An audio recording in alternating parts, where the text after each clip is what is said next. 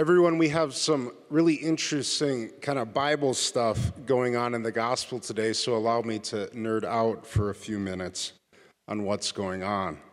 The gospel sets up an interesting parallel between John the Baptist on the one hand and an Old Testament prophet named Elijah on the other. It's showing that they're connected and their ministry is connected. In a certain way, then, John the Baptist is carrying out a similar ministry and a similar mission that Elijah carried out in his time. That's why, everyone, the gospel mentions uh, that John the Baptist is clothed in camel's hair and a leather belt. This isn't some ancient world way of getting dressed. It's weird, it's strange. But the reason that John the Baptist is doing it is because Elijah didn't, did it, dressed that way. It'd be, and as I said, it's strange. It would be just as strange as if I walked into Mass today and I was in sweatpants and a sweater. That would get your attention. John the Baptist is getting the attention of those he's speaking to, and he's showing that I'm connected to Elijah. I have a similar ministry and, mission. There's a few other examples here in the gospel as well. John is carrying out his baptizing and preaching near the Jordan River. This is the exact same place that Elijah carried out his ministry. John has a liking for chewing out the powers that be. Here, the Pharisees and the Sadducees. He sees them and he says, You brood of vipers, who warned you of the coming wrath? Elijah, too, in his day, criticized and called to repentance the rulers of Israel and the kings of Israel in his time. John the Baptist is preaching is very clear. Don't count on your ethnicity. He says to him, don't, don't count on the fact that you're sons of Abraham. God can raise up from these very stones sons of Abraham. Don't count on your ethnicity. Don't count on your heritage, but be dedicated to God from the heart, from the center of the soul. Elijah, in his time, had the same theme in his preaching. But easily my favorite parallel is this Elijah eventually passed on his ministry to another prophet named Elisha, and he did it at the Jordan River. Elisha went on to do remarkable things. Most notably, he cleansed lepers, he raised a child from the dead, and he multiplied loaves of bread in order to feed the crowds. Who does that sound like?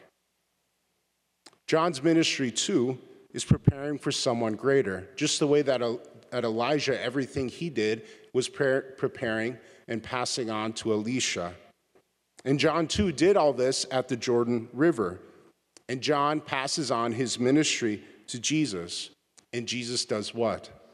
He cleanses lepers, he raises a child from the dead, and he feeds the multitudes by multiplying loaves of bread. I think that this connection between John the Baptist and Elijah, this preparation for Jesus, is the way to interpret John's clear message, his clear call to repent. We interpret repent, everyone, through the lens of there is one coming who is greater than I. That's why we repent. There is one coming who's greater than I, whose sandal I am not even worthy to carry. It's not primarily a moralizing message, John's message to repent. It's not primarily moralizing about reinforcing our guilt complex. It's not even primarily about giving more moral effort. It is challenging, and it is in your face. John says, You brood of vipers, and he talks about gathering up the, the chaff and the wheat and, and burning unquenchable fire, da da da da da. That's in your face, that gets your attention. And so that's true. But it's not moralizing, it's not about reinforcing our guilt complex this Advent or being asked to make changes that are unreasonable and, th- and change things that are out of our control. Everyone, I'm not a language expert by any means. English is tough enough. But I'm, I'm told that the Greek word, that was a joke, by the way, just so you know. I'm, t- I'm told that the Greek word for repent, the Greek word for repent literally means a change of mind or perspective. That's what it literally means to change your mind or to change your perspective. And I'm told that the Hebrew word for repent literally means to turn around, to literally turn your back around. The key, everyone, the key, everyone, for conversion and repentance, the conversion and repentance we desire this Advent is to reorientate, reorientate, reorientate everything around Jesus. To see my life from the perspective of Jesus, the perspective that God sent his son into the world in order to save the world. And that's the most important thing that's ever happened in the history of the world. To see everything from that perspective, this is the most important thing that's ever happened to the world. The fact that God sent his son and took on human flesh, that matters for life. It matters for every part of life. From this perspective, everyone, just to give a few examples, the perspective that Jesus is the most important thing that's ever happened to the world and in my life.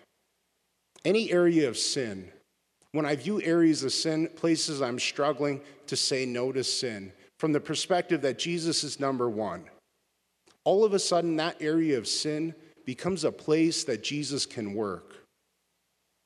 It becomes a place that I can receive forgiveness from Him, not a place that I just increase my guilt and the berating of myself.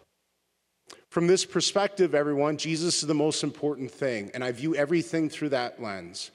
From that perspective, any blessings I receive, especially spiritual blessings like the sacraments, or graces in prayer, or forgiveness of sins, etc., any blessings that I receive become an opportunity to be grateful to God and to be connected to Him through gratitude.